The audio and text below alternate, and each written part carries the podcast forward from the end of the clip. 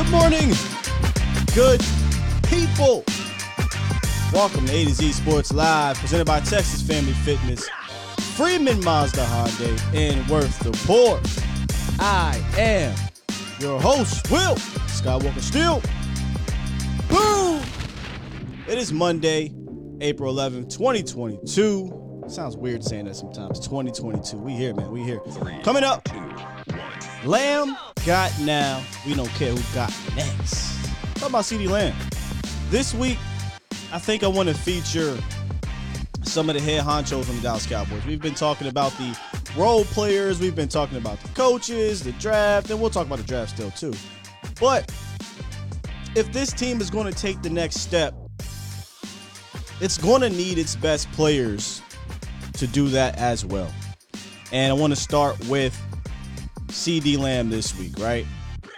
I think he's going to have the most pressure on himself going into the season than any other wide receiver since 2018 when they traded for Amari Cooper. So we'll get into all of that. We'll take a look at his 2021 year where he did good, where he did, you know, where he can improve at, and where I think people have him misconstrued, and we'll, we'll compare him to his peers and things like that.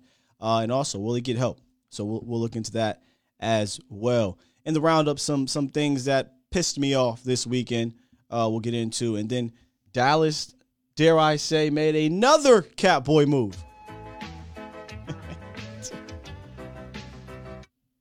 we'll talk about that too. Like, I mean, I'm not gonna break down this guy. I promise y'all I won't. But we got to bring it up because we do a morning show every day, bringing you guys Cowboys news, and that is part of the Dallas Cowboys news. If you want to call in, you can. 351 999 3787 is the call in line.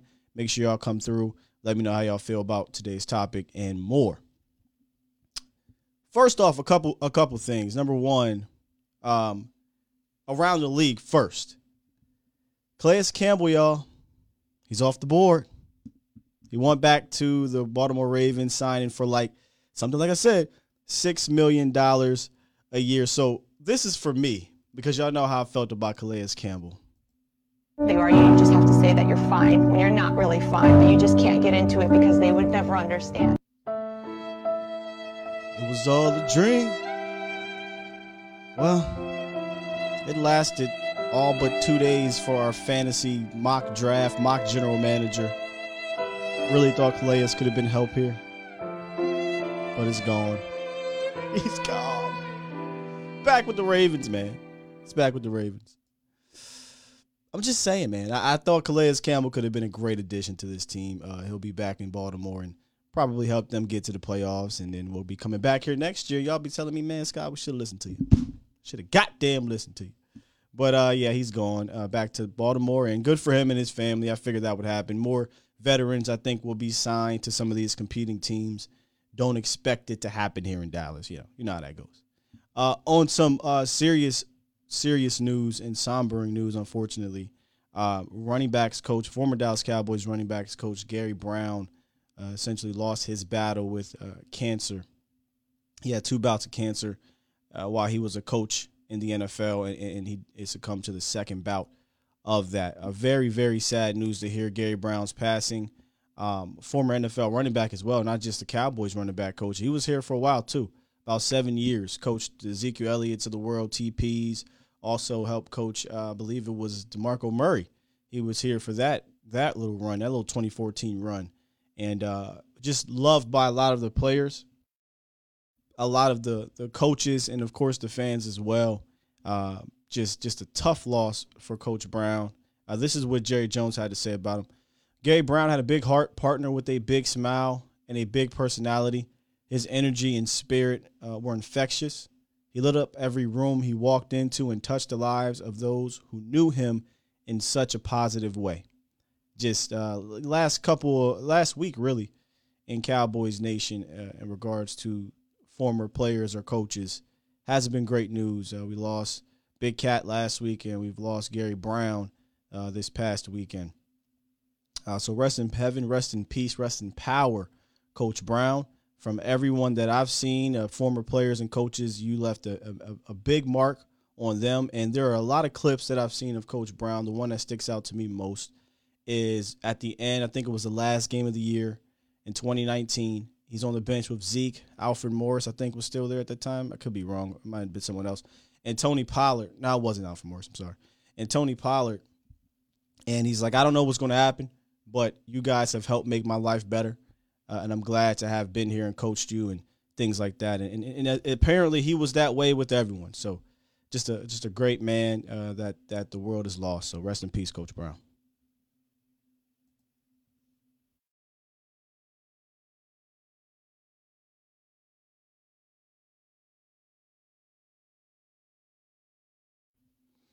With that said, guys, let's go ahead and roll into this morning's roundup where as I get a little something off my chest and then we can go into the content. Promise you, won't keep you too, too, too, too long. Today will be a little bit short, I think. I always say that, it ends up going long. Look at them it's about that time. It's time! It's time! It's time! It's time! Time. time. time. It's time. time. It is time for. It's time for the morning roundup. Round them up, boys. Yes, indeed. This is the morning roundup presented by Texas Family Fitness. Strive for progress, not perfection. Fitness goals are not accomplished with one workout. Progress towards your goals with Texas Family Fitness. And you can reach those goals at any of the 13 now 13 different locations in the DFW area, or visit TexasFamilyFitness.com and let them know that your boy Sky sent you. So over the weekend, Dwayne Haskins also passed away. Rest in peace to Dwayne Haskins, who we all know him from his time in Ohio State and his brief time in the NFL. And a lot of people had certain different things to say and, and said them in, in, a very terribly way, in my opinion. Uh, Schefter, right, he came out, he made his tweet, whatever. Gil Brandt, though, hey man, it's time to take the old head's mic away from him, okay? I thought for a long time it was time to take his mic away from him, but this pretty much rubber stamps it. Some of the things he had to say about Dwayne Haskins was downright disgusting, disrespectful to the Haskins family and his friends. And um, this has nothing to do with, oh, this is the new age, this, new age, that. No. It was sickening. Um, while the body was still freaking warm, Gil Brandt was on the radio and his partner asked him, you know, about Dwayne Haskins, and these are some of the things he had to say. I'm not going to play the entire interview because it just pisses me off. Uh, he says he was a guy that was living to be dead. It was also it was always something with Haskins, and uh, maybe if he stayed in school a year, he wouldn't do silly things like jogging on the highway. Nah, the man is elderly and whatever. I understand that, but but if I'm if I'm a friend of of Dwayne Haskins, if I'm a family member of Dwayne Haskins, you know those are type of things you want to put hands on people. Right? Now that's not going to happen with old Gil. He's old man. But I'm just saying that was distasteful. Was careless. It was ignorant. And and I don't even know Dwayne, and that pissed me off. You know, this you know, he's part of this old media that I think needs to start going by the wayside. I don't know if this is going to affect how people feel about him, especially some of the older people. They definitely won't. But there is a young generation that really doesn't know Gil, who Gil Brandt is. He's a revolutionary, right? He's big in the Cowboys franchise, in their history, um, and all that. But there is a young group of kids and generation who will know now Gil Brandt for this. That's unfortunate. That's unfortunate. Moving on to Cowboys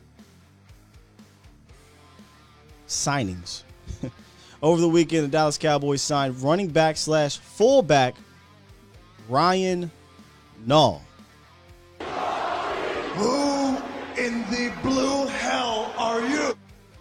I'm gonna just be completely honest with you. I didn't know who the hell this guy was. and you're not gonna know every single player. You're not gonna know every single free agent, every single draft prospect, et cetera, et cetera. But I had absolutely no clue who he was. And I promise you, when I heard that, this was what went off in my head because you know I love wrestling. Who in the blue hell are you? I didn't know who the hell he was. It, but who this is who he is 6'2, 240 pounds, fullback, running back, whatever you want to call him out of Oregon State. He's got 15 career touches in three seasons. So he's not a guy that they're going to feature, obviously. He's not a guy they're going to touch the ball. They don't give fullbacks the rock in this in this era. But he's mostly a special teams guy. He played in 577 special team snaps in three years in Chicago. This got me to thinking, what's up with Sewo? Is it Sewo? Sewo? I'm, I'm sorry for pronouncing that wrong. Who had the neck injury. I thought he had some potential to stick around as kind of a hybrid H back with the Cowboys. Maybe that neck injury is more serious than we know. Um, I hope he gets another shot to compete with this guy, but it's clear as day he may have a bit of an edge. Even though Sewo was pretty, Sewo was pretty good on special teams. I thought for that 2020 season. Uh, but 577, almost 600 career special team snaps. This is clearly a Bones Fassel move, and we'll see if he even sticks around after camp. These roster spots are precious, and I mean, I don't know much more about the guy other than that. But let's take a look at the tracker so far for the Cowboys, the updated tracker. I did take off the, the long snapper. But if you look at the list, it's only three guys outside of the Dallas Cowboys organization that have been brought in. Ryan Nall, fullback, James Washington, and Dante Fowler all on one year deals. All on one year deals. Yeah, and, and Twan is right. I just looked over in the chat. We got Ralston too. But I, don't know. I mean, from what I've seen from Ryan Nall, I don't know if he's if Ralston is as versatile as as this guy. If we're talking about actually getting the ball and doing things, I I don't know. But Ryan Nall, you know, he was actual running back at Oregon State, so Ralston, he's he's more bulked up as a fullback, kind of a truck type guy. But I don't know if any of them make the team, to be honest with you. A lot of roster spots on this team, I think, need to be allocated elsewhere. toxic. Hey, Tom Downey said, look at that list. It's it's rough. Yeah. It's rough. One, one thing to bring back your guys, another thing to only bring in Nall, Washington, and Dante Fowler outside the organization. Um, I wonder around the league, I haven't looked if the Cowboys are still at the bottom of the list of uh, outside free agents being brought in. I don't know. I would imagine so. Three guys. I wonder how many organizations have signed no players outside the organization for more than one year, too. Right? Like some free agents get two year deals, three year deals, whatever. Dallas hasn't done that this year. In fact, they only did that with one guy last year, and that was Tarell Basham. So they just don't like to commit commit to guys outside the organization long term. They feel a little bit bitten. Uh, I think it was Cedric Thornton was the last guy who got a, a four year deal outside the organization. It didn't cost him nothing. It was pennies on a dollar. Um, and I want to say Gerald McCoy got a three year deal, but that deal was protected because there was a clause in there about his bad quad that they knew about. And his quad blew out and they were protected in that sense. So they're not going to do that. I'm not going to do that. All right, we got Los on the horn early. Okay, Los, what you, what you got for us, man? Yo, Good morning, Scott. Good, good morning. morning. Good morning. You want to call in? Have a good morning. Have a good morning. Have tell everyone in uh, Cowboys chat. You know, even though y'all y'all dealing with these Dallas drivers, you know, you, at least y'all have A to Z Sports trying to, you know, chill you out because that's me right now. but uh, anyways, with this signing, I mean, this is all a Cowboys move, if you ask me. Yeah. I mean, I'm not on brand. By, it, it's it's it's our brand of football, man. If if if you're in a great value section, we'll find you. We're we're we're the coupon discounts. We're well, uh, I think Stephen Jones need to be on that show. What is it? That couponer? Well, say The again. extreme couponer.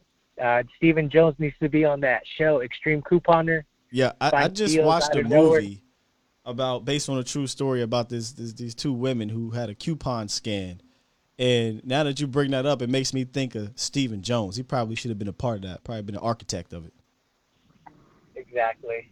And I I mean that's about it, man. I just feel like um with I don't know, Scott, I just really hope one day I, I pray. I just pray one day I'll wake up to like a signing, like Cowboys have now signed, a you know, great free agent for, you know, Well. risk it for the biscuit price. You know, are they willing to go to the Super Bowl this year? No, we shall find out. But at least they're trying. You know, but right Yeah. now, I don't know. I don't know what they're doing. But I'll leave you with this guy. I know we're, we talk football and everything, but let me talk about this real quick. Of you know, the the coaching really matters in what in any sport. Okay, and I'm a huge Mavericks fan. I, I I'm from Dallas area and everything. So last night, I don't know if anyone knows or watches the Mavericks or anything, but when Luka was on that basketball court and the coach left him out there, man, that is a huge detrimental Saw that. to that team because you know now you're going to the playoffs with your main guy being out, and that goes to even like the coaching staff. So for anyone saying that coaching does not matter, it matters in every single sport to make the best decision for your team. And will the Cowboys be able to do that these coming years? We shall see. But I do want some prayers up for Luka. That's my guy. Uh, I'm man, dude. I wish I could do that step back every single basketball game in that rec center. But yeah, and then if anyone's going to those Texas, uh, that Rangers opener, drive safe, be safe, and don't drive crazy out there in Dallas. Have a good morning, Sky. I, I appreciate you, man. Telling these telling these Texas listen, they do need to drive safe. But yeah, I saw that uh, this morning about uh, Luka Doncic and his his I think it was a calf injury. I don't know what it is about the Cowboy. I'm sorry, the Dallas sports area and calves. Right, you got I think Randy suffered one. Obviously, Dak suffered one. Michael Gallup. Now you got Luka, and we we cover actually we cover Dallas Maverick stuff here on A to Z Sports Dallas. You can go on uh, A to Z Sports Dallas.com. Our guy Ian, he covers the Dallas Mavericks. I wonder if he'll have um, Dr. Boothby on because he can talk about that and what it means for Luka. I know they're looking at the three grades, one, two, or three, and seeing how long it's going to be, but that sucks with the playoffs coming up. Um, I kind of was looking forward to it. I, I was going to try to make one of the games down there at the uh, AAC. So kind of sucks, man. And I'm not a Mavericks fan, but I'm a fan of basketball. I'm a fan of, of, of good basketball and good players. And Luka is amazing. So this this this sucks. The way they were playing, feel bad for y'all, man. Feel bad for y'all. Uh, all right, real quick, we got B on the horn too. Then we'll get into it. What's up, B? What's good with you, G? I'm What's good, good, man. with you, man? Man, I've been sitting. I don't know. I just tapped in with you. I don't know if you covered any of the the stuff over the past uh what week about this uh receiver trade talk, man. But man, that stuff irritating so much, bro. talking To about sit there and uh, watch these. the Brandin Cook stuff, and, Yeah, and the man, Parker Brandon stuff. Thing, the Parker stuff, man. I'm like, hold on. So you release Cooper, gave Dalton Schultz ten million guaranteed, and you were going to trade for DeVante Parker, who makes eleven million a year, and you just gave Michael Gallup twelve million a year, and he's probably not really going to be informed about the. Well, let me let me correct you. Let me to correct you on DeVante Parker. His, his cap hit was six and a half million dollars, I believe, for this upcoming year. So, you know, they weren't. Oh, it was six and a half. That was a cap yeah, hit. Brandin Cooks they inquired on whose cap hit is above ten million. It's like twelve or so million dollars. Sixteen. Yeah, eh, well, I think the cap hit would have been six, would have been twelve something with a trade. I was I was mistaken the first week when I thought it was going to be sixteen. He was getting paid sixteen Oh. million dollars, uh, but but but nonetheless, it wasn't going to be a small cap hit. So I, I'm with you. Right. You know, you're you're bringing in guys who is definitely with Brandin Cooks, whose cap hit you could have lowered Cooper's cap hit if you wanted to look just like that, but you didn't. You were ready to move on from him. Man, I'm just convinced after watching all this wide receiver trade talk, which I didn't even believe. I think that was just cap boy capping. Yeah. I think that I think that that was just cover, bro. You know what I'm saying? Because after all this trade talk and, and inquiries that you're making, you could have just kept Cooper. And it's just I'm convinced, bro, that it was personal. Because it just every time it's like, all right, man, you're gonna move on from it. They do something to open back up that that wound, so to speak.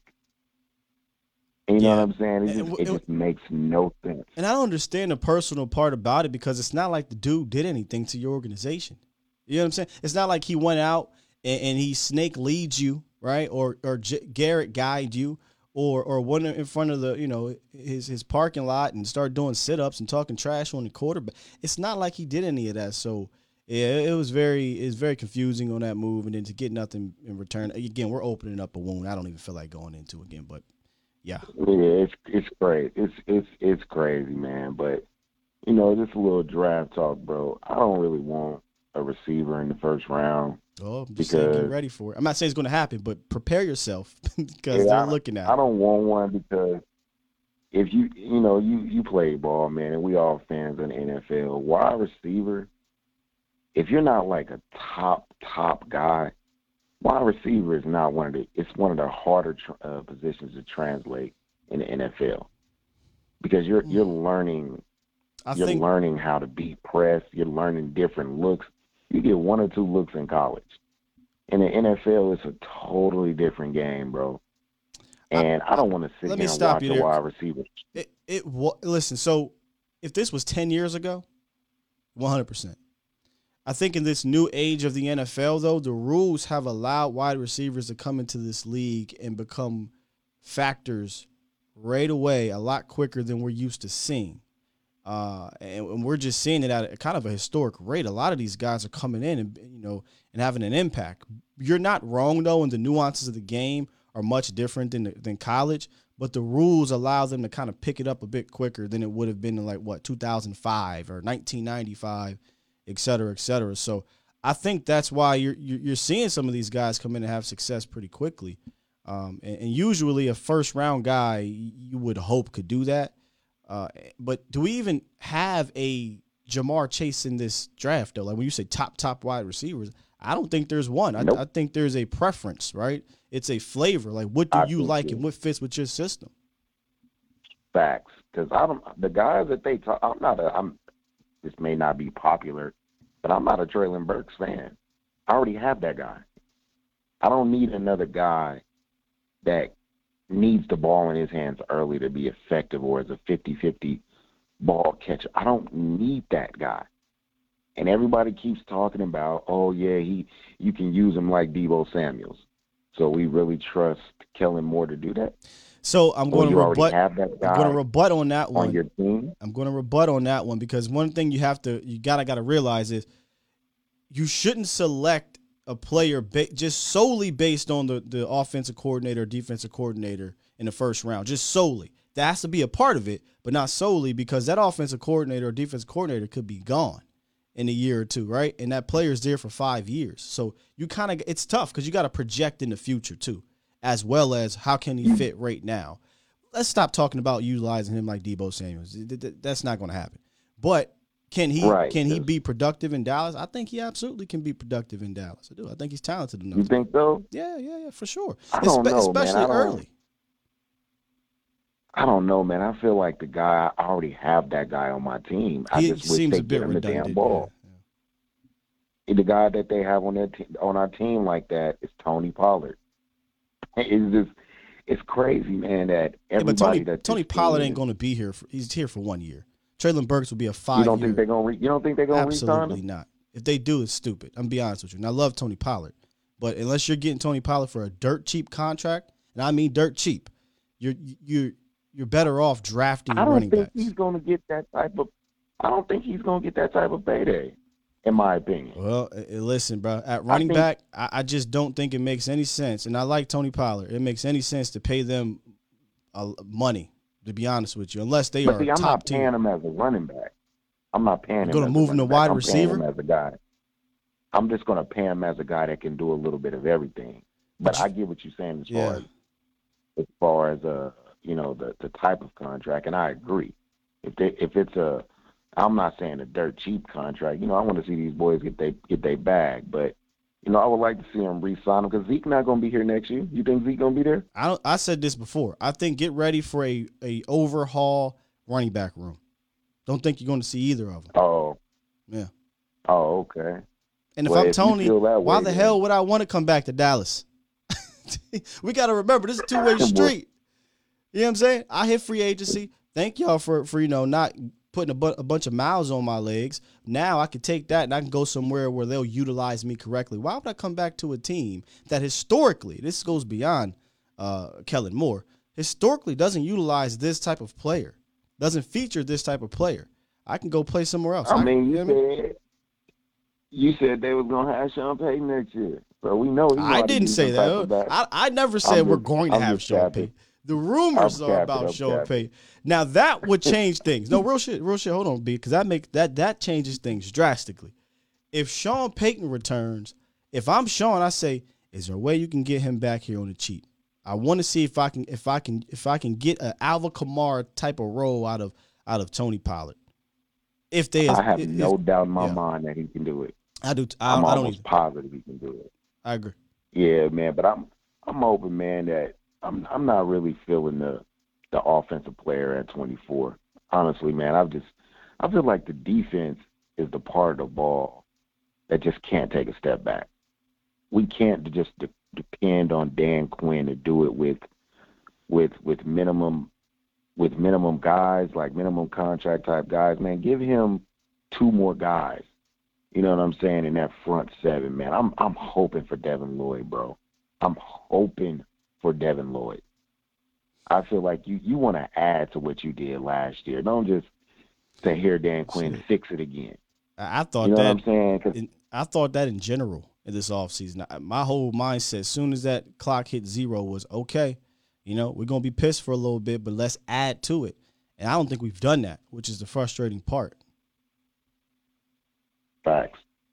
Yeah, man, that's all I got, man. I just wanted to throw, throw in my uh, two cents, man. I got to get with you before uh before you uh come down here for the draft, so Nah. I can get your information. so So, so. I, I won't be there. Yeah, uh, that we Oh, you ain't yeah, nope, not gonna be there. We'll be here. I'll still be here. I'll be covering the draft here. Unfortunately, I thought we were going to be there, uh, but we're not. So not this year. oh, okay, Yeah. okay. All right, G, man. Well, you have a good one, man. I just wanted to get my little two cents in, get it off my chest this morning. All right, brother. Appreciate you as always, B. All right, G, I'm gonna listen off there. Yeah, 24. I'm a fan of, of the defensive pick at 24 as well because I like a lot of these defenders. But I, I've been saying it since you know we get we got into the draft lab. I, I just truly believe you'll have a guy there that can help you produce in year one, whether it be offense or defense. I'm not really swayed one way or the other because the the draft is beyond round one, right? If whatever you do in round one, you can come back in round twos and three and four and, and address those positions. Um, but the problem is, you you know, I'll show you that. Did I did I have the tracker up here? I'm sorry, that's not the one I want to go to. You know, the, the tracker. Look at the. T- you're not doing anything to address these positions going into the draft. Washington, Fowler, and all that uh, outside. I mean, that does nothing for me. That that doesn't make me feel great going into the draft. That I can sit back and relax and be cool, calm, and collected when the pick falls to me. Right? I don't want to have to feel like there's a debate because of need, but I think we're kind of doing that at this moment. No, no mock today, Los. I, I want to give everybody a break from the mocks because we we kind of did a mock on Thursday evening, and then we we reviewed the mock on Friday. So maybe we'll do the mock tomorrow, um, and see what's up.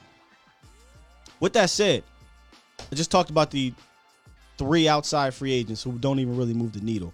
And as you guys kind of got a glimpse of there, we're 17 days away from the NFL draft. And I wanted to take a look at Cowboys' 17th overall picks in Dallas Cowboys history, and one of them being CeeDee Lamb. All right? CeeDee Lamb. And I'll just go I'll just go right back to it. There we go. Let's kind of go over the the history of these picks, or at least some of the top names and the top name, right? You got cornerback Kevin Smith, who helped win three Super Bowls with the Dallas Cowboys, participated in the two of them, and we'll get to why only two. Uh, was a steady, just a steady position or steady hand at the position during his eight years in Dallas. Now in '95, he did tear his ACL in the opener, and I think that kind of affected the rest of his career. But he still had one hell of a career for the Cowboys, Eventually retired in 2000 after, playing eight years in Dallas. But if he didn't get hurt, could have went down as one of those top dogs in Dallas Cowboys history at the cornerback position. Nonetheless, though, really good, solid pick at 17. Then, of course, in that draft, you had some of the best guys get drafted. I think I call it the cherry on top of the 90s dynasty, right? Darren Woodson, Kevin Smith, Jimmy Johnson, Robert Jones. That was just kind of the cherry on top. And I think it was, not I think, I know it was from the Herschel Walker trade. Also, picked pick number 17th overall, the GOAT, Emmitt Smith, all time leading rusher, all time leading touchdowns for running backs and in the postseason. You know, one part of the triplets changed the course of NFL history, I think, in the 90s for the Dallas Cowboys. I mean, what more can you say? Ring of Honor, Hall of Fame, just just it's Emmitt, man. It's Emmitt. In fact, I grew we all grew up wanting the Emmitt cage. That's what we called it. Might not have been his first, but it was his. the Emmitt cage. We ain't call it nothing else. Give, give me the Emmitt. And then you got CeeDee Lamb. You got CeeDee Lamb. His status, I think, oddly, has come under question with the Cowboys. I don't think it should. I don't think it should, but it's come under question. I'll tell you why in a second. Before we do that, though, I'll tell you about this week's ride of the week, which is the 2022 Mazda CX9 Touring.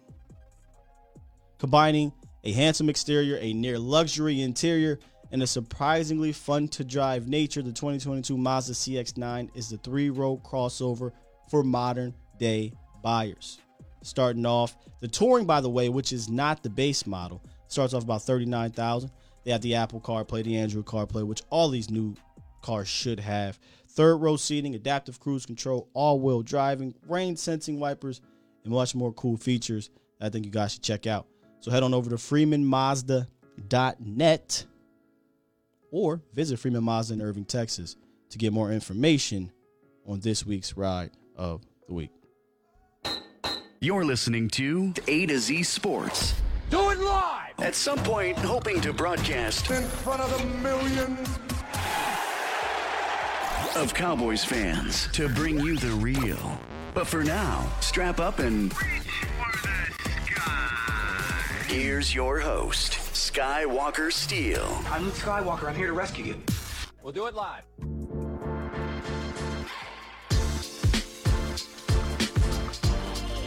We'll do it live. Appreciate y'all for being here this morning. Good calls. Good calls already. If you want to keep calling in, 351 999 87. Got TP from NC on the horn. I'll get to you in a second, TP. But I want to I want to get back to the task at hand, which is, as you can see here, the mantle being passed to our guy CeeDee Lamb. Mantle meaning he's the guy now. He's your number one wide receiver. Uh, this was a plan when they drafted him, gave him 88, right? They even gave themselves that out with Amari Cooper just in case maybe this had happened or they weren't satisfied with Cooper or whatever. Well, they got lucky. CeeDee fell to him. And I personally think that CeeDee Lamb is having a, a career trajectory to being that dude, that number one guy. I do. You look at his rookie year, and you'll see 74 receptions, 935 yards, five touchdowns with four different QBs, which is why a lot of us got excited, right? A lot of us got excited uh, for his second season. And it started off great. And really, in totality, it was a really damn good year. Year two, 79 receptions, 1,100 yards, six touchdowns, and that's you know missing about two and a half games. Not to mention the the weirdness of the offense in the second half of the season, which he was a part of. Right, he was a part of that. He didn't score a touchdown the last I think seven games of the season, and then in the playoffs, it just all fell. He only was targeted I think five times, had two receptions, and one of them was at the end of the game. Just just wasn't great. But I, I don't think we should forget what he what he is, what he can bring to the table. Sometimes you got to go back. There's a, there's a sense of forgetfulness about what he has, and that's a you know explosiveness to the second level. He has quick feet, top end athleticism. Obviously, the yak ability, which you're seeing right now, and I think for the most part he has a good sense of finding the soft spots in the second uh, or in the uh, part of the zone. Here's where a lot of people are not fond of CeeDee Lamb, right? And that's the drops, and we'll get to in a second. But I think he can improve in the nuances of the game, which comes with experience, Cowboys Nation. Also, it's got to be more in sync, I think, with Dak in adverse situations. That's a not just a him problem. That's a, a quarterback him problem, him quarterback problem. That, that's something they had to get together. And I hate to call it a problem because it wasn't a problem for most of the season. And for whatever reason, in the back half, it got weird. And then obviously, the drops. Right? Now, listen, he, he had some cases of drops last year. There is no denying that. And, and it's something he'll tell you he's got to improve on. But I, again, I don't think that should take away from the fact that he's a special talent. He's not a perfect one, but he's a special one. His peers aren't perfect either, y'all. His peers aren't perfect. And if you look at his peers, they dropped the ball too, man. I don't know what people are saying in, in, in, you know in Los Angeles Chargers talking Chargers. I don't know what they're saying over there, you know, but it seems like Cowboys fans are really down on this man, and it's strange to me. So, you know, if you look at his drops, he had a couple games, particularly the game one where he had a couple early drops, and then the Giants game where he had like three, in my opinion. And that really skews his drop percentage and, and things of such. But he had less drops than Ja'Marr Chase, Travis Kelce, Deebo Samuels, DJ Moore. Same amount as Cooper Kupp, Keenan Allen, AJ Brown. And his drop percentage was less than a few of those guys Ja'Marr Chase, Samuels, AJ Brown, and Travis Kelce. I don't know what they're saying about those dudes in regards to that, but I do know what Cowboys Nation is saying about CeeDee Lamb. And they seem to believe he can't be, not everyone, but a sector of the fan base seems to believe there's a disappointment in this player. There's a, a, a can't do it to this player. And excuse me. I find it very interesting. Is it because we're just upset as Cowboys fans on how the season played out? Right? I said this before. We really need a win. A win doesn't necessarily have to be a, a Super Bowl. That would be lovely. But we need a win. We need a playoff run of dominance of some sort. Because when the season's over, immediately, we're looking. Who, who the hell? Cooper, Dak, Zeke, Lamb. And we forget these dudes are really damn good. They're not perfect. They're really damn good. They're not, you know, they have their issues in the season like a lot of other teams. See, when you win, you forget you threw six pick sixes in the season. You forget you went on a three or four game losing tr- streak in the season. Those things no one cares about because you won. So Dallas needs a win, man, because we're constantly finding scapegoats, and, and, and I think in Cowboys Nation we end up having five or six scapegoats, which then makes people believe, oh, we weren't that good, or those guys aren't that good. No, they're good. Go watch. These players are good. CeeDee Lamb is really good. He's a wide receiver one. I don't care what y'all say. He's a wide receiver one. And maybe we should just eliminate that damn thing. It's not that I don't believe in CeeDee Lamb. That's not the case. My doubt comes from Kellen. Can he use him as a feature guy? Because CeeDee could be a feature guy, but will he use him as a feature guy? And Dak, I need him to sometimes stray away from the game plan, right? I need him sometimes to just trust your guy. You're better than that guy guarding you. I know what Kellen said. I know what we're supposed to do. But damn it, I like this matchup. So to me, it's not about CeeDee. Does CeeDee have to improve on things? Yes, he's just going to his third year. Which, by the way, if you go look at Emmitt Smith's third year, he snapped. Second year, he also won one ham, but his third year, he snapped right. And Emmitt supplanted himself as, oh my god, right? 20, I think it was 20 some touchdowns or something like that. Is CeeDee Lamb going to be closer to Emmitt or is he going to be more Kevin Smith from the 17th overall pick? Not saying the greatest running back in history, but more along that line. I think he has the potential to be. It's just a matter of will this team use him that way? Will this quarterback use him that way. Or will he just go down and fall right into that Amari Cooper realm where, well, we're going to move on from you because the system says we shouldn't pay you because we're not going to feature you. And I hope that's not the case.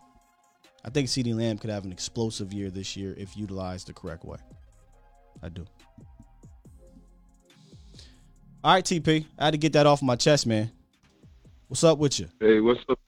What's up, Scott? I'm good, brother. How are you? No, I'm doing all right, man. I'm listening to you, Herman. He's saying, and I agree. Um, but I think, man, I, honestly, you know, I, I think the Cowboys are setting things up for Sean Payton. I just do. I I I um I think Jerry he was very pissed because he knew he had a team to win it, and I think it's kind of like you know, like remember the Titans when uh, when the guy came up to he, the coach went up to the guy and said, hey hey you got to do something different because they own to you, and he was expecting the same thing out of McCarthy to do that to Kellen Moore, but he's sitting around wanting to be a get along guy, and that ain't what Jerry brought him in here to. Jerry brought him in to win a Super Bowl. Mm. And so now, you know, he's going all out, going to these camps, trying looking at these guys, trying to see what he's gonna do because I guess he's he's feeling like, well, if I'm going down, I'm going down with the ship. I'm I'm, I'm gonna do it my way. But see, you know, like Jerry said, he didn't have time for you to be making adjustments. He, you know, at the end, you you should have made them adjustments in the beginning. You know what so, I'm saying? TP and, and Cowboys Nation, uh, I, I, totally understand this. Uh, I'm gonna use the word conspiracy. Don't take it as disrespect, right? I don't don't don't do that because I, I, like yeah. conspiracies yeah. myself. But I think this conspiracy, there's two sides to it, right? One side, right. It, it doesn't make sense for Jerry Jones to do this. It doesn't because Jerry needs to win sooner than later. But right on the other side is his son, who who believes he has you know who thinks he has more time than his father and he constantly talks about the future so that's the side that I, I can see where life is being breathed into it because Stephen talks about 2023 2024 and 2025 and right i mean these moves don't really look like now moves they look like future moves to to to to get more cap and and, and have more resources for another person so i exactly. hate the thought of exactly. it tp but I, I can see where I, I can see where the Cowboys are giving y'all this ammo. Yeah, yeah. Because I'm telling you, I believe Jerry was. I think Jerry was really pissed pissed about it. I know he was. And um, and and, and as far as CeeDee, I want to see. I know CeeDee is capable, mm-hmm. but I want to see. I just want to see that. I don't want the same thing to happen to CeeDee that happened to Juju Smith when Antonio Brown left. You see what I'm saying? because now they they're not going to double team Amari. I think you he's so much better than Juju. Like like Juju was a wide, was a complimentary wideout. Lamb was was regarded as the best wide receiver in that draft. Now Justin Jefferson has something to say about it, but again, you know, I'd argue if if if Lamb got the same looks as Justin Jefferson, he'd have those numbers too. But I digress on that one. Uh, so I think uh-huh. those two guys are different but I hear you, right? Like they both were wide receiver twos come into the league the first few years, and then their guy left right. in AB and Cooper, and let's see what happens with Lamb. I just think I just think he right. has all the ability though, TP. Okay, and then my, and the last thing I'm gonna say and let you go. I honestly believe we're gonna get that line revamped. And and like I said before, you was talking about the the, the conspiracy. I know he's he's gonna Jerry gonna get that line revamped to protect what they pay. You know, they pay Dak all that money, and and I think it's just leading. I may be wrong, but I just think it's, it, everything's lining up for um, Sean Payton.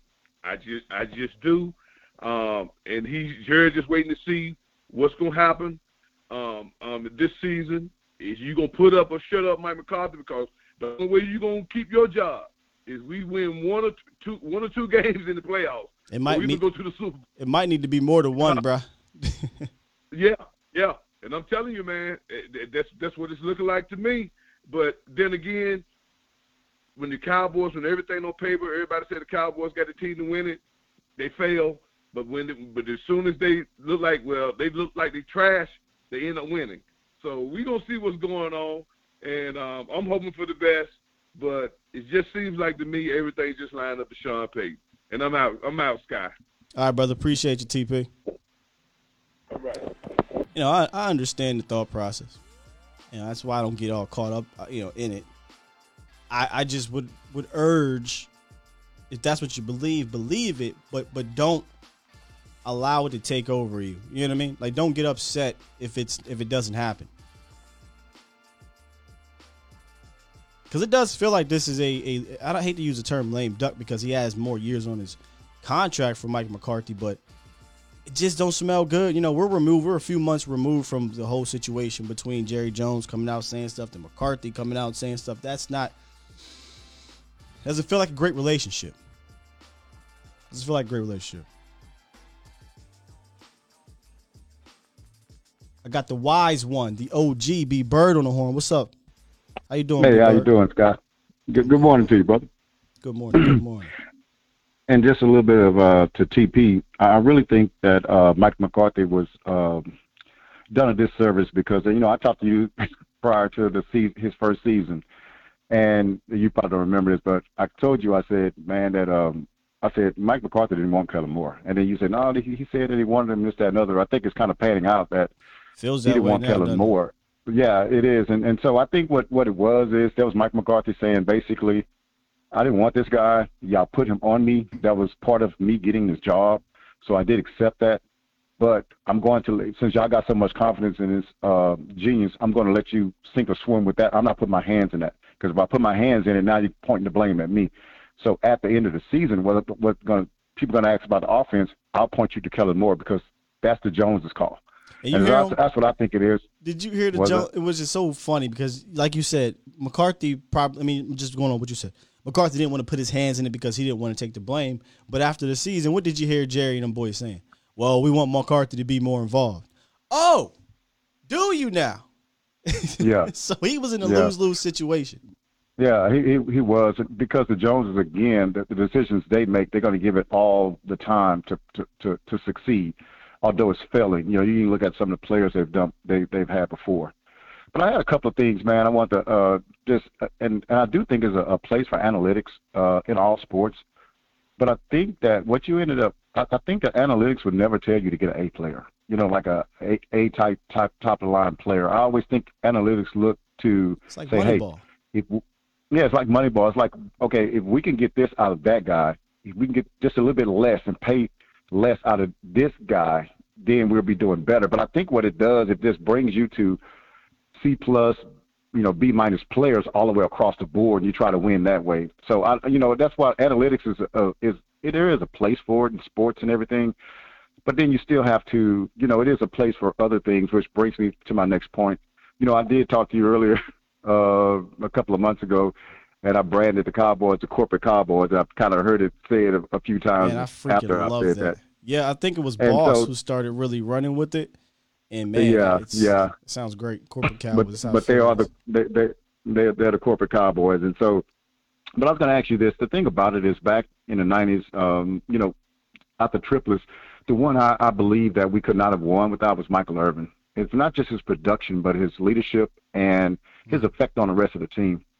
I don't know, and I'm asking you this question. I don't know if the corporate environment allows for a guy to be that prevalent as far as having his effect on the team's leadership because I really don't think that we have an emotional leader on offense. I think we're corporate on offense. I think we just go by the book and this, that, and the other. We don't have any fire. That's the thing that I thought that was missing from our offense in that playoff game. And in, in hard times, man, I think that we didn't really do well when the pressure was on us offensively. I think we had those guys on defense um, uh, with the safety. I forget his name. I'm sorry. Jayron Um, Kearse. Yeah, Jayron Kearse. But they didn't they didn't get him for that. That was an addition that they got, you know, when they got him. It's like, oh wow, this guy's a leader. I don't know if the Cowboys even look at those things because I think they almost look at things as though it's uh, fantasy football. You know what I'm saying? But those things the matter to irony me. of you saying that because Mike McCarthy said when they were talking about moving uh, Zack Martin to tackle in 2020, he said this isn't fantasy football. So the irony is hilarious because they ended up doing it, and they realize you do got to adapt. Yeah, and so I, I think that like the reason why I'm saying that is because I think that last year personnel wise is the first time I can say that okay, we got pretty much everything to make a run to the NFC Championship. Um, in a long time. I mean, that was to me that was the best put together team uh, we've had, and I know over ten years to me. Um, but to fall flat on our face, and I think if you look at it, you look at the way San Francisco came out the locker room. If you look at the way we came out, uh, some of the comments that Mike McCarthy made afterwards about us kind of being nervous. I think I think we just lack leadership on that side. And I don't know if the environment would even allow for a leader. Uh, you know, I'm, I'm afraid for Micah Parsons if he's in his if, he, if he's in his culture uh, he's right now he's a he's a lion, but I um boy I'm I'm afraid to see in three years what he be. I don't know. It's hard, man. It's hard to fight the culture, right? Well, I mean, so the, the th- hope that you have is you saw that Jayron Kearse was that guy. You just said it, right? You said Jayron yeah. Kearse is that guy. So you know if you're looking for that guy, it, it can be done. It, we just don't have it on offense. Um, I you know I don't think you're going to get it this year. I, we didn't add anybody like that, right? So yeah. that that means coaching needs to to take a step up in that regard. And, and I think McCarthy came out and, and, took a little bit of heat because he realized he didn't have his guys ready to go. And it wasn't just on offense, by the way. The defense gave up 13 quick points in that game too. So nobody was ready in that game yeah. for whatever reason. And I think that does fall on coaching first and then the players after. But you have to empower your coach. And what we do is we cut our coaches off at the knees when we start making personnel decisions for them, uh, minimizing uh, game plans. And we think, uh, I think we can say that, uh, you know, uh, deciding playing time for players on the field, uh, you start cutting them off right there and, and, and cutting off their leadership ability to me. And so the thing about it is, is that, um, you know, one of the things, lack of a better word, would Sean Payton be better here? Yeah, because he has a big personality 100%. that can override some of the things that the Joneses do. That it's not it's not Sean Payton's X's and O's that I, I want here. I actually want his his uh, reputation because that's the thing that you have to fight. You have to be the Cowboys never I, they haven't gotten a coach here that had other options in a long time. The last one was Bill Parcells, but everybody else was just begging for the job. When you beg for the job, they're gonna they're gonna put some things in there that you're going to to accept.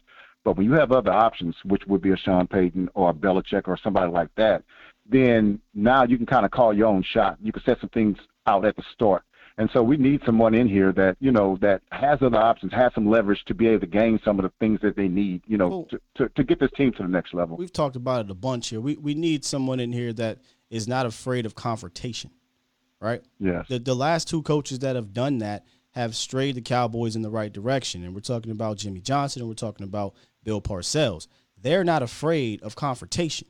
They may lose, right? T.O., right? You know, and, and, and Jimmy lost a few with Jerry, but they may lose a few, but it doesn't matter. The ones that they win help the Cowboys go in the right direction. And I truly believe that sometimes out of confrontation comes positivity. Sometimes you need to have a heated discussion to get things off your chest or or make someone, hey, look just look at it this way. Trust me, believe me it has been that way. It's been a lot of yes men, right? A lot of guys that the, the, Joneses know that they can they can control. It is what it is. Will they give them a little bit of leeway? Sure, but at the end of the day, as Stephen Jones likes to say, um, there is a little bit of snipping going on, and and it was right away and very evident with Mike McCarthy and, and having Kellen Moore on. It was right away and very evident with Jason Garrett and Wade Phillips, right? And then Jason yeah. actually got a little bit of rope. He got some. He got a little bit of rope, but Jason was corporate, just like the rest of this team. Like you call, call him corporate Cowboys. Absolutely. He was he was yeah. definitely corporate. He had a he had a chance though. Jason had a couple chances, um, but it just never got done. So I think that the Joneses, and if you really look at it, because I always look at the psychology of, of those guys. They they those guys are, um, of course, they they they want to. And I always say they want to be known as football guys, but they really protect that too. But they want to be comfortable um, in the front office. Uh, so they hire people that make them comfortable. And so that's that that's that's the first thing. Like, how can we work with this guy? They're not they're not saying, will this guy help us get to the next level? They're saying, how can we work with him because we have a style that we like to do. We like to be uh, intrusive. So will that guy allow us to be that? If it's a no, then that guy, that candidate is gone. So it, it might be the best candidate for the position, it's, but he won't. He can't even. We won't even get a second look. It's will that guy fit in with what I want to do. That's with, correct. With, with, what I think this should look like, right? And you usually yeah. don't see an owner you know what I mean? Have that. T- Usually, the owner hires a football guy, and that football guy says, "Hey, this is what our philosophy is. This is what our basis is. I'm going to bring in a guy that I think can help us reach that to the maximum."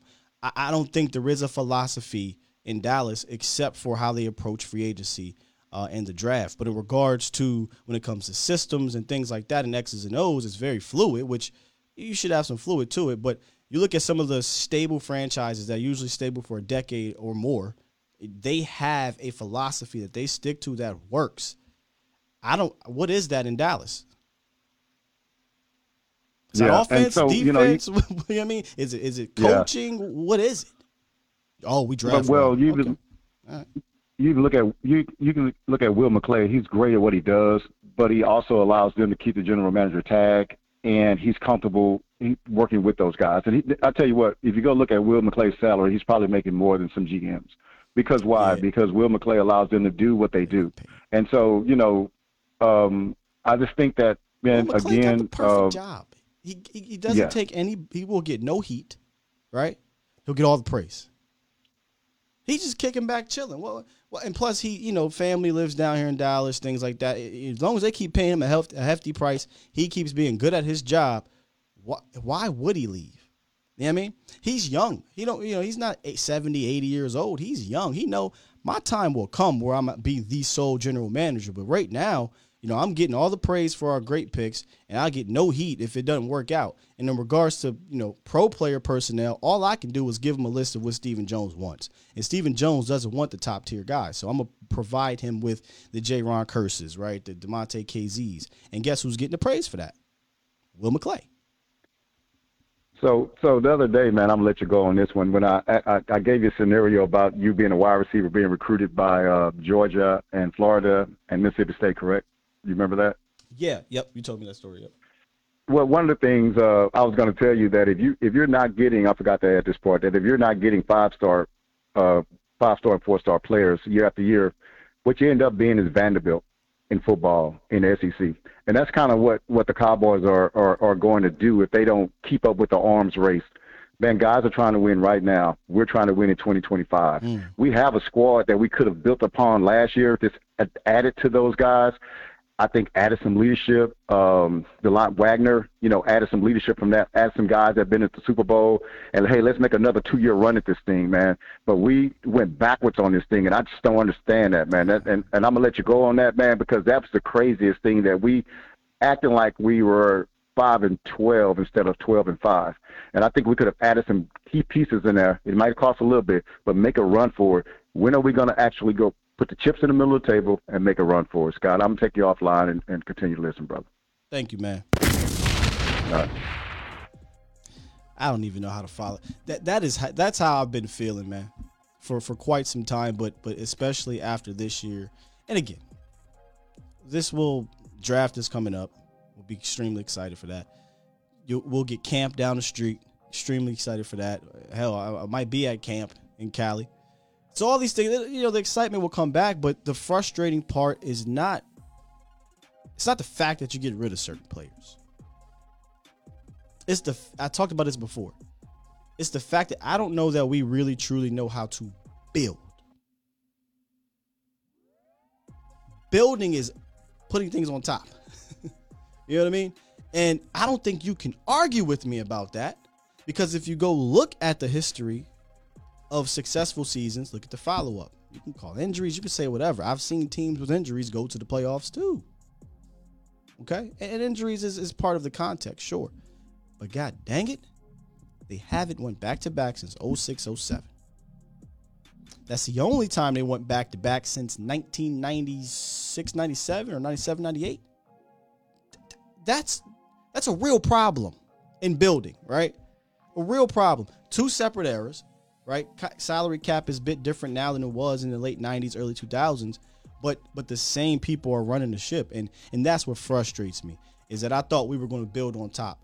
The the optimist side of me, I could say maybe we've at best maintained, and that's being super optimistic. At best, the Cowboys have maintained, which not necessarily a bad thing. You were 12 and 5 team. Um, but I'm looking beyond the division. I'm looking at the rest of the league and and and as we stand right now, it's really tough to get behind. Yo, this team can win the Super Bowl without sounding crazy. You know? Now, a lot can happen between now and we got two weeks till draft time. Still very, uh, I'm very surprised. Whether you are optimist or not, I am very surprised that, excuse me, you know, this is what's happening in our free agency. Noah Washington and Dante Fowler are the only guys brought in. You know, I just don't understand it. Okay, you want to get rid of all the guys you got rid of. You don't, you know, cool. But, but how are we, you know, how are we getting better here? We need more players, man. We need more players. Uh, we got two weeks till draft. You have after draft. You got uh, camp is going to come. Players will get cut. Maybe they'll sign some people then. Uh, hell, like I said, they brought in Malik Hooker in July, so maybe we'll get another Malik Hooker signing. But boy, you playing with some fire. You know, we talk about pressure on CeeDee Lamb in today's episode. Man, how much pressure are you going to continue to put on this uh, training staff, or not training staff, on this this front office in regards to the scouting department? It's a lot of pressure, man. A lot of pressure. A lot of pressure. All right, I'll get Kayla. I'll get to our guy Nacho, and we'll wrap this thing up. What you got for us, Nacho? My man, Sky. Good morning. Good morning. How you doing today? I'm good, good brother. How are you? Not too bad. Not bad at all. Um, incredible, right? Uh, Calais Campbell. If if if what you're sharing is that he signed back with the Ravens, yes, for about that amount. My goodness, um, yeah, it is. You know, I, I you know, I, I think we're still going on. You know, what is the plan? You know, are they going to wait after the draft and then use some of that money that they do have to spend? Uh, are we going to do it prior to the draft? Um, when you have opportunities to get veteran leadership and veteran players that can come in and continue to patch the holes as we're doing, I just you know, it is frustrating as a fan um, that we're not doing that, and I don't know what the game plan is going forward, and, and we're still being very passive and very reserved and hesitant in terms of what we do, and we can just hope that there is a lot of great veterans out there still that we can still plug in. It's dwindling. Um, you know what I'm saying? It's, it's dwindling. I, I, I think I think if you're going to hold on to a certain hope, the hope is that the 2020, yeah, 2020 draft class, 2021 draft class takes a step so high that you can ignore the fact that you went out and you're signing Ryan Nalls of the worlds. You know what I mean? Like, like you, you you're going to need them to take that next step quick, quickly. Um, and that's one of the, that's a flaw in my opinion. Sometimes is that expecting a draft class to just hit on all cylinders like that in the middle of their development. I think to to kind of mitigate that process, that development process, you bring in veterans, quality veterans, not just one year, you know, bottom of the barrel guys, but quality veterans that help you get over that hump as your young guys develop. So, you know, we're going to need, I said this before, we're going to need the 2020 draft class to really step up, and then last year's draft class is going to have to take another step too. I mean, that seems to be the plan. Um, I, I don't know, I don't necessarily agree with it, but that's the plan in, right now.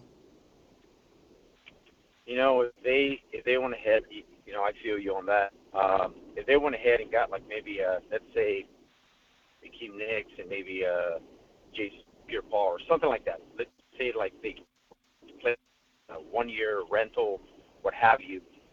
Okay, and then you draft. Okay, so I can see. Okay, now we we did make some moves, Fowler along with that and all that okay, now you're okay, you're feeling a little bit better. Okay, we you know we we grabbed a few bats here, but yeah, the fact that you know we're just sitting and and you know you hear these rumors coming and going hmm. about so many different players going here and there, and and then you're waiting, you're going, okay, Dallas, and then and then the fact that you know we we we we heard about you know um, Wagner and, and his interest and like him being like, yeah, like I'm interested in coming and, and to Dallas. Von Miller. Apparently, I saw videos and going Von, around about Von, Von Miller. Yeah. Oh my God! right? And Von, right? So here was uh, players that had that are at the point of their careers where okay, maybe playing for uh, an organization that they've always wanted to play for, and of course they've made their money already as it is. But so there was that intrigue and that opportunity, mm-hmm. and you know we we didn't take it, and and the money's there, and and and and you know they they do have the flexibility and mobility to do something. Yet we decide that hey, we're going to stay pat, and we're going to. so you know I. That, but yeah, it's not a surprise, we, you know, right? I mean, you're not. I don't think. No, no, surprised, not at all. Right? No, no, no. It's not. It's not. It's just that uh, I think to to everybody's point and to your point exactly is the fact that you know we're we're just you know our mindset is just so different. You know we're not. You know look at for example, look at the New Orleans Saints. Obviously with with the Eagles and the and the trades and, and these teams that are just being aggressive. And and I mean over here living in the Bay Area with you know with the 49ers in this area over here, you know you you Chargers. hear about them trying to trying to and the Chargers and all that trying to move up and trying to be aggressive and saying okay like for example San Francisco they do not have a first round draft. Well, with the Deebo situation going and the Garoppolo and what they're going to do, I'm hearing rumors are like, hey, they might package some of these players and say, hey, okay, I'm going to do this and I'm going to and I'm going to move back into the first round. And I'm going, okay, Dallas, where are we at? where are we at? You know, uh, but uh, I don't really, it is I'm what not- it is. Yeah, I ain't really You worried know? about them trading picks. There's, uh, again, draft draft picks are only going to go so dang on far. You you still need some quality veterans added via via free agency. That's that's where my gripe has been. And, and in regards to trades for players, that's where my gripe has been. They'll they'll be fine in the draft. they'll be fine in the draft, and then and then we can hope that. Uh, well, hey, listen, it's it's coming up, and and uh, it's exciting stuff, and um, anyway, but uh, hey, good stuff, and uh, we'll just sit back and wait and see if anything happens between now and the draft. But In closing, some of those free agent moves after the draft, probably right. we'll see. They've done it. They've done it the last two off seasons. Everson Griffen and Malik Hooker. So they, you know, they'll probably get one more in there after the draft. But hey, Nacho, appreciate you calling in, man. Enjoy the rest of your day. My man, you too. Yeah. bless- Thank you. Y'all or something else that dang on chat. All right, listen, we about to roll up out of here. In the next couple minutes, I'm gonna hit the chat. Y'all been very active in there amongst each other. I haven't really been able to to focus too much there because I'm talking to the callers here. But uh I see y'all are talking about Kenyon Green would help us a lot. I'm, I'm a fan. I'm a fan of a guard. That's the thing about this draft that maybe I'll talk about later more with uh, Vach. Is that we're in a position right now where we kind of need a handful of, of spots. Like, you know, th- there's really no position that in round one. I shouldn't say no position, but there's a there's a good group of positions in that first two or three picks where you if you tell me guard, DT, wide receiver, and if the, the, one of those are the picks, I, I completely understand it. I completely understand it because we're in that we're, we've kind of put ourselves in that spot,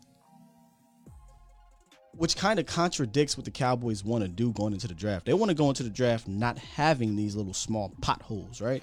They want to go into the draft having that flexibility. Still an opportunity to do so, but bit, bit of a question mark. Uh, you guys talking about? Cooper, uh, Big Sarge talking about Tom. Let's get TC said, let's get junk for every time the caller says okay. There's some callers where we we could play a game. My guy, uh, Mr. All I gotta say, Reek. Favorite edge that might be available to us. Hmm. You mean in the first round? I'm imagining you talking about the first round. What I, I said this on Vacha's show. I love Jermaine, Jermaine Johnson. So much the, the potential there is, is great. But I think he's gonna get picked before us. Some people don't believe he should. But let's just say he's available. That's one of the guys I, I would love. Uh, but I feel like the Karlaftis of the world, the Jermaines, the Walkers, obviously Thibodeaux and Hutchinson, those guys I think are going to be gone. Um, so now you're looking at second round. at 24. So, uh, Jermaine, I feel like if there was one guy that would fall, it'd be him. Phone blowing up. What about Christian Watson uh, in the second round? Nick, let me just tell you this. If that is a selection, it will go against the grain for Will McClay. He does not like small school guys. He doesn't. In fact, Ben DiNucci, I think, is the only small school pick since Will McClay start running the draft room. And if you remember, we talked about that safety room. I could bring up the graphic, but I'll just tell you. If you look at the safety room, the safety drafts over the last 15 years, they tried, they, they figured we don't need to go to the big schools. We'll go to IUP. Go to Eastern whatever it was for for Matt Johnson. We'll go to Georgia Southern for JJ Wilcox. And none of them never really quite hit the way they wanted to. So I don't get your hopes up for Christian Watson because he's a small school guy. Right? Now the guy you want to look into is Khalil Shakir. In fact, before we get out of here, um, the last question I had to myself really was will CeeDee Lamb get any help, right? And we know that the wide receiver is being looked at for the Dallas Cowboys. You know, Chris Olave was brought in, Treylon Burks was brought in, Drake London was brought in. Three wide receivers that are first round wideouts. So I know my, my man B came on and said, I do not want to take a wide receiver in the first round. And I told him, just prepare yourself in you know in case because they are definitely looking there. But Khalil Shakir is another guy who's a Boise State alum, right? You got Kellen Moore, Boise State. Dallas loves Boise State guys, whether it's Kellen here or not. And he's got some he's got some juice to him. He's he's got some talent. A mid more of to my opinion, more of a mid round guy, but don't be surprised if, if they don't if they pass on receiver and then Shakir's the pick sometime in the third or fourth round. You know, don't be shocked. Don't be shocked, man. But no, I, I, wouldn't I wouldn't get my hopes up for for a small school guy of any nature at any position. All right, any position. All right, guys. We are finna head out here. It is Monday, so that means that A to Z Sports Prime Time is back. And later on, Mauricio Rodriguez will be in the building. Uh, we got to coordinate. Oh, before I get out of here, let me get to some of these super chats. But we got to coordinate because uh, I believe he's supposed to come on this week. We'll see how that works. Maybe we'll do it the week of uh, the draft week, but we'll see. I'm trying to get him on this week, and I was on this show last week. Fun show. Go check that out if you missed it. I, I had a good time doing that. Sometimes it's cool just to sit back and be you know, be the guest of a show instead of trying to run everything. But uh, let me get to some of these super chats. My apologies, y'all. My apologies. All right, here we go. Super chat. We got a super chat from Tom Downey earlier. He said, "So glad we cleared all the cap. Null jersey on the way." uh, Sully with the five dollar super chat. Super chat. Appreciate you. Says now TP only here for one year. Uh, he been here for three years now. Still haven't figured out how to use him. Don't need Burks not to use him. Also, I need a clue bomb. I'll give you a clue bomb. But not because not not because of Burks. I'll give you a clue bomb because you asked for one and you paid for one. I got you, brother. Uh, another super chat, recent super chat. Super chat. From Jose. Appreciate you for the $10 donation. He says, I would love to trade back a couple picks and pick up another third. Go check out our, our mock draft on Thursday, and I also brought it back. We reviewed it on Friday. Yeah, on Friday. And we did. That's what we did. We traded back a few picks, picked up an extra second, actually. And uh, I thought it, it played out well for us. So it all depends how that board falls. That's the, that's the beauty of being at 24. You kind of can sit back and see how things fall out or fall to you. And there may there should be an opportunity to trade back in, in, in regards to the board. Meaning you might have three or four guys you like, it's just a matter of finding a partner who wants to come up. And, and we chose the Packers because one of the receivers were there. So uh, Marcus wants to, wants to do more film. I almost did a, a, a legit film session about CeeDee today. I just didn't have enough time um, to put it all together. So I just I already had some all 22 from CeeDee, but I was going to break down a few plays. But maybe we'll get back into that. You know, find find a couple players to do so kind of want to wait for draft though. I, I, love looking at the actual players we draft, taking their film, Let's break it down, take a look at it. Uh, I do a well, I started last year. I think I'm gonna bring it back this year. A uh, rating the draft series, meaning we'll take all of our draft picks, or at least the prominent ones, and we'll rate them. I have a scale, uh, if I can remember, of year one impact, of value, and long term outlook. And that was real fun. I enjoyed that. We took we looked at some film, we broke it down, uh, we pieced it together with the current team and the potential of what they'll do later. I had, I had an awesome time doing that. So we'll bring that back. There'll be a lot of film with that too, man. Uh, Tw- uh, Swain says, "Sky that trade for Jacksonville for the wide receiver." Yeah, we're talking. You're talking about uh, who's the cat? Uh, Laviska Shenault. I would love that move. Keeps us flexible a little bit. But all right, let me hit this button, man. Good show today. Appreciate the calls. Great calls. Great calls. Appreciate the donations. The chat was popping. You guys are always active. Always active. I think we have one of the most interactive shows there is out there. I appreciate that. Y'all keep on keeping on, man. Keep on keeping on. Come on back tomorrow. 815-ish. 815-ish. Hit up A to Z Sports Dallas.com and check out my guy Mo later on tonight on Prime Time. We out of here. Peace.